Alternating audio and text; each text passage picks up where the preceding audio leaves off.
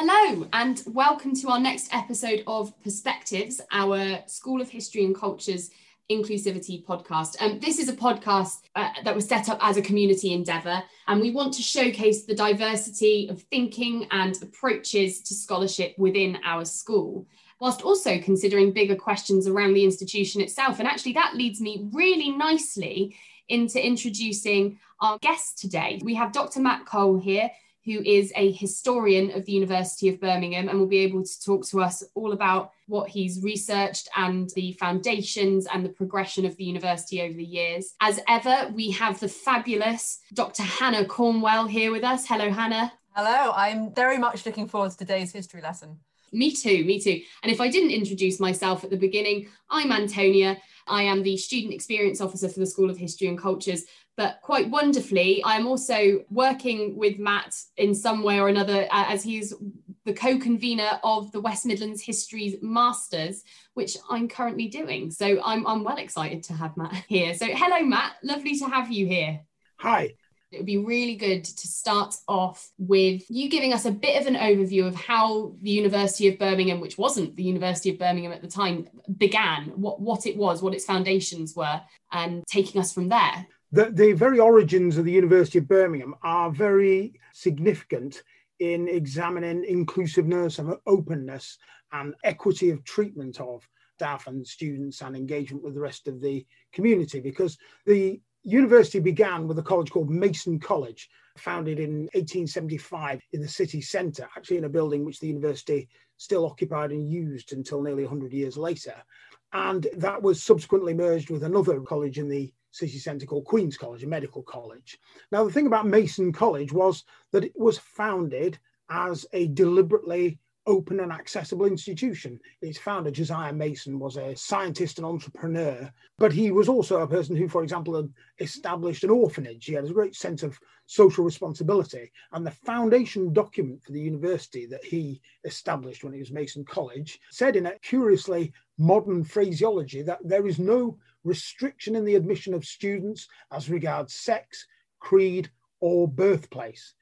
Now, although those terms had a slightly different meaning, probably for the, the audience of the mid Victorian period, it indicates an openness, partly based on uh, non-conformist beliefs about human equality and about the prospects for improvement of people through education, that continued with Mason College and entered into the spirit of the University of Birmingham when it subsequently uh, became that. The uh, college, for example, by the 1890s had recruited about uh, half of its students from the local female population. About 92 students in the 1890s were women and about 102 were men. Now, there was some difference between the kind of programs they were taking, there was some difference in the ambitions they had, but the very idea of educating women was a, actually was quite a shocking thing at the time. The headmistress of the main local girls' secondary school in the 1890s, the high school for girls, a woman called Miss Creak used to tell her pupils that she disapproved of the university because it was a sink of iniquity, because girls would go to the university to sit in lecture theatres with men. And that in itself was considered sufficiently radical to actually deter some people from association with the with the project. So in principle, the institution was always open. But this was a matter of practice as well, because the college and later the university had to recruit from the locality. It was unlikely to recruit from the sort of elite classes that went to Oxford and Cambridge, two of the only four other established universities at the time in England. And uh, also, it had no residential accommodation. So it was going to recruit people who were day students, who were coming in for practical courses that were going to give them prospects of employment. And that meant that its recruitment was not a reflection of Victorian Birmingham by any means. It was predominantly what you might call petty bourgeois. There are a lot of managers, retailers, uh, some entrepreneurs amongst the parents of the, the students who came. But in a sense, although that actually got a little bit of criticism from some people, particularly on the council, who wanted the, the college and then the university to be more of a, a democratic project, the fact that any such expectation was made of a university was in itself quite remarkable. The fact that people would complain at a university because it wasn't working class enough was almost unknown in the Victorian era. And it shows you what the expectations of the University of Birmingham were. And that's what's been true ever since, that its principles and its aims have been unusually radical, progressive, and open. Its challenges have changed and have been greater I would largely say, uh, since the Victorian era than they were at the time. So, uh, what we have to examine here is not so much what the aims of the project were, but what the challenges were and how it managed to deal with them that's so fascinating. And I wonder actually how many of our, our listeners, including myself and Hannah, knew about Mason College the university's beginnings. So, as you say, it's based on something radical and open, and indeed based within its locality, working class, or like you mentioned, petty bourgeois. You had various people coming to the university. How did that shift and when did it become a university? How did these challenges and those people and the program shift? Mason uh, College became a university itself in 1899, but that was in preparation for the founding of the University of Birmingham, which took place in 1900. There was a big change when it became the University of Birmingham. There was a change of leadership. You had a new structure. You had the Chancellor, Joseph Chamberlain, uh, leading it. You had a new principal, a man called Oliver Lodge, who'd been brought in from Liverpool, and you, uh, you, you had a new curriculum. Whereas Mason College had been a science college, a large number of medical students, a good number of engineering students, I mean, a, a, curriculum of dozens of subjects, in fact, but mostly in the area we would now call a, a science faculty. And when the university was started, you had music, you had accountancy and commerce, you had a department of brewing. Engineering was split up into chemical engineering and uh, civil engineering and later oil engineering. So the curriculum became much more diverse, but that maintained in some ways the more mainstream, if you like, recruitment of students because these were people very often looking for what we would now call employability. They wanted an experience that was embedded in a university liberal education environment, but which provided practical training, skills, and outcomes that made them able to capitalize on it as people who needed to go out and make a living. The idea that you had to work to get an income was something that was uh, far better understood by both the leadership, like Joseph Chamberlain of the university, and of the students at the university than it perhaps was at the established universities at the time. So the curriculum and the purpose of the university made it more open than it would otherwise have been but its recruitment also, partly because of Joseph Chamberlain's um, experience as a colonial secretary and as a, a great imperial figure, uh, experience which in many ways is uh, rightly contentious, for the university that actually had a, a rather progressive and positive outcome because he was able to support and encourage recruitment to the university from across the globe. There were students who came from the Far East, from uh, Africa, from India, from North America. One only has to look at the recruitment registers to the university, but also at photographs and footage of students in the early stages of the university uh, to know that they were coming from a, a huge range of uh, national and ethnic backgrounds to explore this diverse and new curriculum. And in some ways, uh, the curriculum was part of what attracted those students to the university. So it has always been, uh, and indeed Joseph Chamberlain took some criticism from West Midlands employers about this, it's always been a place where we recruited lots of overseas students and we had a, a rich environment of, of experience to exchange between students and between students and staff. So the national and ethnic diversity of the university really began at that stage, but it continued to be a university that treated men and women equally at least in terms of giving them access to the courses. For example, the Guild had a female president before women were able to vote in parliamentary elections. Interestingly, there's very little remark about this in student commentary or in other records of the university. This is regarded as completely expected of the university. In an age when women's role in education and in society at large was still highly contentious, the University of Birmingham made its decision that for them that question was over. The other feature of the university that's worth thinking about in its diversity is the fact that it was it was a secular university. It was not attached to any one denomination. It was not attached to a particular church or even a, a religion or indeed any religion. And that became something which, in, in subsequent years, made it a more open atmosphere and made it able to continue with its broad recruitment. The class, finally, the class character of the university remained firmly within the West Midlands, mainly its recruitment up until the 1950s, but also from a more mainstream background than most universities. Now, that's in those days, as in some senses today, that's not a terribly high bar to jump over. But for example, the University of Birmingham in the 1930s was still the second highest on the list of state school recruiting undergraduate programs. The University of Sheffield had slightly a slightly larger proportion of state school students, about 60%, 58% at Birmingham. The average for uh, English universities was 36%. Uh, that gives you the idea that it was relatively rare for state school pupils to go to university, but it was not rare in Birmingham and it was not rare for students in the West Midlands. And that again is an expectation which, although national events have sent the tide in the other direction in a lot of ways, that has been a, a target of the university since then and to the present day.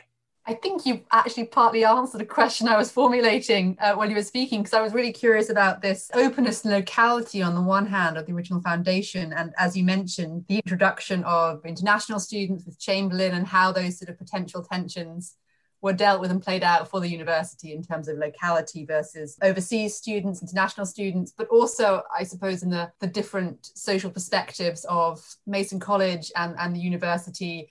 I was particularly struck by that headmistress's reference of the sink of iniquity in terms of it being a bad thing that genders nix in the lecture theatre, as opposed to obviously the founding ideas of, of Mason College being that this is open to everyone and that's a, a positive thing. And I just wondered if you had anything further to say about those potential tensions of perspective or expectations for the university. Well, the things that have presented challenges to the university in maintaining this philosophy, if you like, of, higher education have often been national trends. Expansion, for example, which was required for not only for democratic and progressive reasons, but also for universities to uh, remain financially viable all the way through the 20th century, meant that the university had to recruit from outside the West Midlands. It had to provide accommodation for those people. By the 1960s, you've got a situation where students are being funded by mandatory student grants, which of course allows many people who otherwise wouldn't have got to university to uh, have access. But it also means that university becomes uh, less of a community phenomenon and more of a national phenomenon involving students travelling from around the country to what, of course, was becoming a very reputable and uh, competitive university to get into. And of course, that tends to alter the character of the students who are able to come there. Resources begin to play a part in who is able to get to the university, and actually, its class character begins to become narrower as you go into the 1960s and 1970s, and indeed, quite a lot of working class student testimony during the period uh, confirms this. Notoriously, Victoria Wood when she was a student in the drama department, remembered the university being what she called a Ponzi place because she felt she was surrounded by Southern middle class students. She was willing however, to receive a, an honorary doctorate from the university and say some nice things about us as well. But it was a reasonable commentary on the state of the university's recruitment at that point. So the nationalisation, if you like, of the education system and its expansion presented challenges to these original founding principles. But the university has continued to be open. Its secular nature, for example, allowed it to be one of the first universities to have an Islamic society, which was addressed in early days by Malcolm X when he came to the university in 1965. It was also behind the university's commitment to try to draw in a cohort of students, able students from unrepresented or low represented backgrounds in higher education through the Access to Birmingham scheme. Uh, now, this is one of the first outreach schemes in the era of tuition fees and the absence of grants that try to meet the challenge of national events in order to get closer to the original principles of the university. Those principles, very modern, very forward looking at the time, have always been like any worthwhile political principle, a bit of a holy grail. You will never quite get there, but the journey is the thing that has value. And the University of Birmingham continues on that journey. Thank you for that, Matt. And a really great question there, Hannah, as well. I think that was really important to bring up. you've said something really interesting about the foundations of the university and how that has not necessarily constantly been able to be met in its growth and in its progression. And I know for some of our listeners, that's going to be a really key question. It's all well and good that we talk about how good it was in its foundations and its aims, but what what is it doing now and did you struggle with that when you were researching it or is that part and parcel of being a historian you've got to take the good and the bad and the the objective and the subjective yeah, uh, the thing about being a local historian is you're always dealing with the familiar in some respect. Even my other research has always been on modern political affairs. So you, you know you have sympathies and reactions which are partisan in the context you're looking at. Therefore, I always think that challenge is there. I mean, it's a good challenge because what it does is it makes you look at evidence, makes you say, okay, am I saying this because I think it,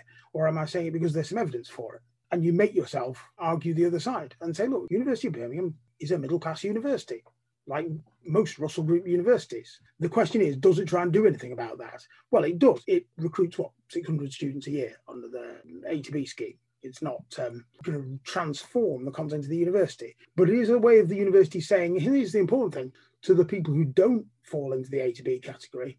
You know what? These people have a right to be here. And normally they wouldn't get in, and it wouldn't be because of their failing. It would be because of the way society works. And that seems to me, that message seems to me the radical bit of it. And I do know the support given to A to B students is good, not only in applying and entering, but in their course through the university, there's an awareness that having arrived as an A, a to B student makes you different and in some ways potentially vulnerable. So you have to be prepared to accept weaknesses, but you have to you, know, you look at evidence. I suppose if you're, you know, if you're the kind of person who's looking at plague villages in the in another hemisphere, maybe it's great because you don't you're not going to get caught up in any preferences one way or another. But historians always have preferences. They always have a hypothesis you know, the thing we have our strongest bias towards is our own hypothesis, whatever it is. And you're bound to start with an expectation. I'd be interested if you disagree, Hannah, but nobody starts an inquiry without thinking, you know what, I think this is probably the answer, but I'm just going to check. Absolutely. And I think that's a really important message for, for all students and, and colleagues. But, you know, if we're involved in any period of history, is that we are going to have our own assumptions and preferences, however conscious or unconscious we are of them. But we can only do what the evidence allows us to do. And we have to be careful of pushing it. It's interesting you say that. I suppose dealing with something towards which you have a, a loyalty, and you know, my loyalty to the University of Birmingham is pretty strong. I've not only worked for it for 20 years, my wife's worked for even longer, and both my parents went to it and they met here and got married. So it's a hard thing for me to have a go at it. Maybe in a way, the partisanship is so obvious that you feel exposed. You know someone's going to turn around and say, Well, you would say that, wouldn't you? Where's your evidence? And then you think, hmm, I better have the evidence to hand. That's actually a very good point. And I'm really grateful that you took some time to tell us about your insight in the way that you've had to work with it. Because, like you say, you do have a loyalty to the university because of its relationship with your past and with your parents and with your family. But also, it does feel like you're being exposed. So you need to be ready with the evidence, ready to go, no, no, no, it's not just because of this, it's because I've looked this up. I'm glad that you highlighted earlier when we touched on Joseph Chamberlain that you you know you said yes where it was a contentious point his international reach and his colonial work that that was contentious that was potentially problematic but actually we need to consider it in this context as well and it, it was actually for the university's growth quite a positive thing and, and i know quite a lot of our students certainly those in the history department have been thinking about Joseph Chamberlain quite a lot recently and, and the difficulty with having a clock tower called Old Joe in the centre of campus. But yeah, I know a lot of our students spoke about this with Michelle in the race working group event that we had, and, and they were really fascinated by that. And I think,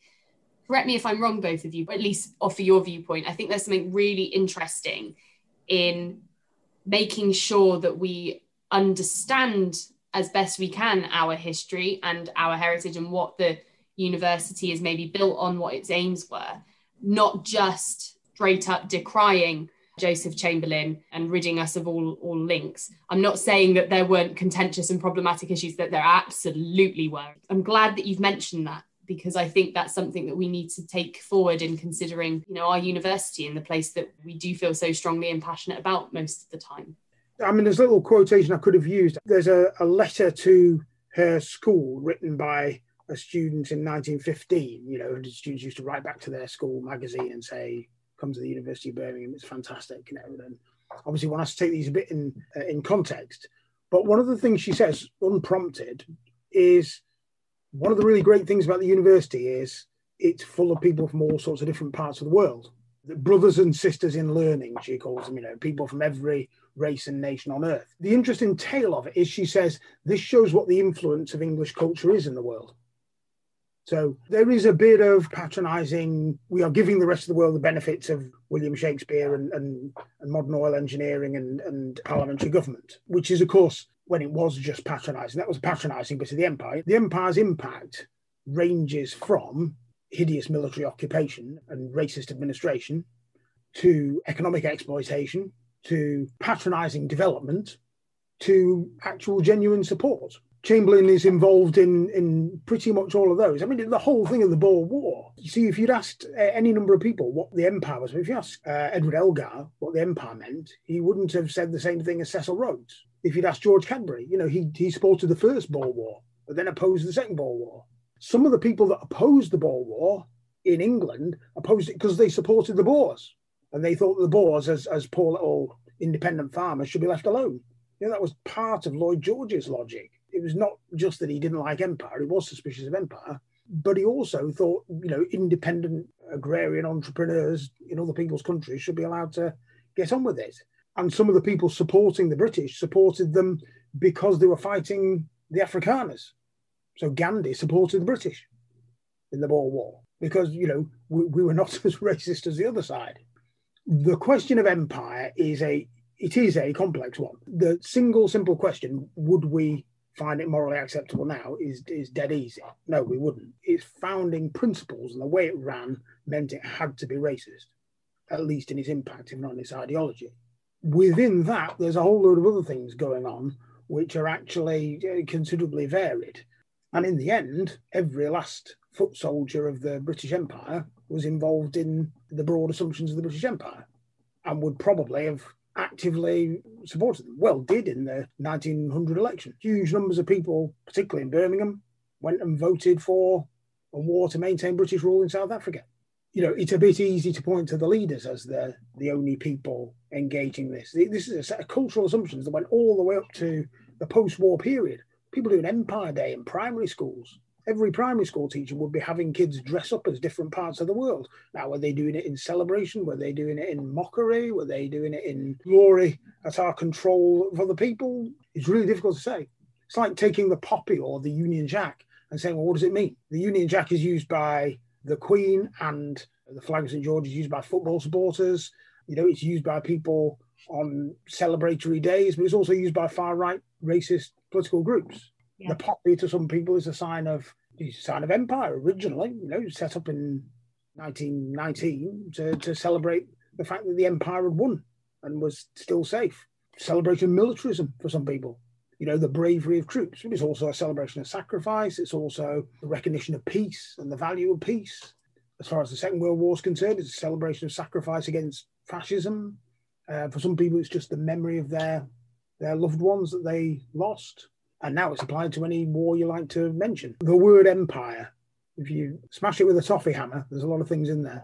I know we've come away from the university in some ways, but I'm really grateful that you were happy to go into that and discuss that. And mm. you're right, you ask any one person and there'll be something different to say. Both a tangential point, but Matt was making me think about that and what he was just saying about the cultural complexities of both empire and education and how, at least particularly in my experience of higher education in the UK that there is or has been, particularly in my discipline, a privileging of certain types of knowledge, which goes back to, I suppose, what you were saying with that letter about what people are taking from a British education. But also, I think there's often a problem with assuming that once people get to university, they understand what it is. Um, but actually, people coming from different backgrounds, if they're first generation, it's a very different world and landscape. And I think sometimes it can be very exclusive or elitist without necessarily intending to be so, but it's because we, are used to frameworks of knowledge. The more I teach, I get concerned about sort of, I suppose, the rigid structures of academia. We expect people to communicate in a certain way and use certain language,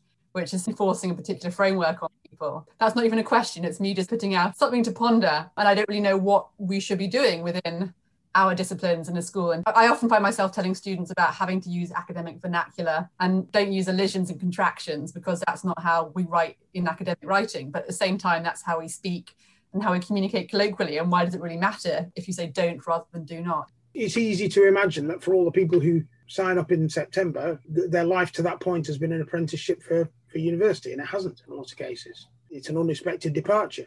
So, when I was a student, I was a student ambassador for outreach and recruitment. And I had the pleasure of working tangentially with the A to B side of things. I didn't work directly on it. A lot of the people who work directly on it are people who have actually already gone through a scheme or a similar scheme. I think it's a really positive step to trying to keep the university aiming for the things that it was initially set up for. And, and one of the things I did in outreach and recruitment was work on the Year 10 Summer School, which is a similar program. A lot of students who do the Year 10 Summer School then do A to B. And it was about making it available to everybody. If they're not getting here beforehand, it's definitely through no failings of their own. But we do need to be aware that once people get here, they haven't, as you put, Matt, been an uh, apprenticeship for university, though the um, education system that we are in right now is a bit of a rat race that encourages that. Um, actually, a lot of students, I think, benefit from being aware of the structures that are rightly or wrongly in place. We've spoken about all of these different things, its initial aims, difficulties of reconciling one aspect of the university's aims with where it is now or with the people who engaged with it. What do you think we could continue to do? as an historian who's who's looked into the University of Birmingham, you've highlighted that there is a bit of a, you know, like you say, the holy grail aim of inclusivity, of, of openness. And as the university becomes successful and fits in with national aims, it, it's it perhaps starts to lose some of its initial drive in that direction what could we continue to do? And I know we maybe us three sat on this Zoom meeting probably wouldn't be able to execute it ourselves. Is there something? Is there something we can encourage the university to carry on with? Is it the pathways or the access to Birmingham stuff? Or is it already happening and we just need to be celebrating it more? Well, it's difficult to say uh, what universities should be planning to do in the next year or two, given the difficult circumstances we're in and the uncertainties they create. But a civic university, which is what the University of Birmingham was set up as, is a university which engages with the outside world in, in the work it does in, in offering higher education. And the University of Birmingham will doubtless continue to do that and is finding new ways of doing it, in fact. It continues to offer a distinctive curriculum giving engagement with employment. Think of the, the drama village set up a few years ago at uh, Selly Oak uh, that works with the BBC. It, it, offers facilities for an engagement with the, the general public. Uh, the Sports Centre, for example, a stunning 55 million pound development that offers the opportunity for the public to use state of the art sporting facilities. And of course, A to B will continue as a university distinctive project offering an engagement with higher education, not just in Birmingham actually, but encouraging higher education for the population of Birmingham from, from a number of providers.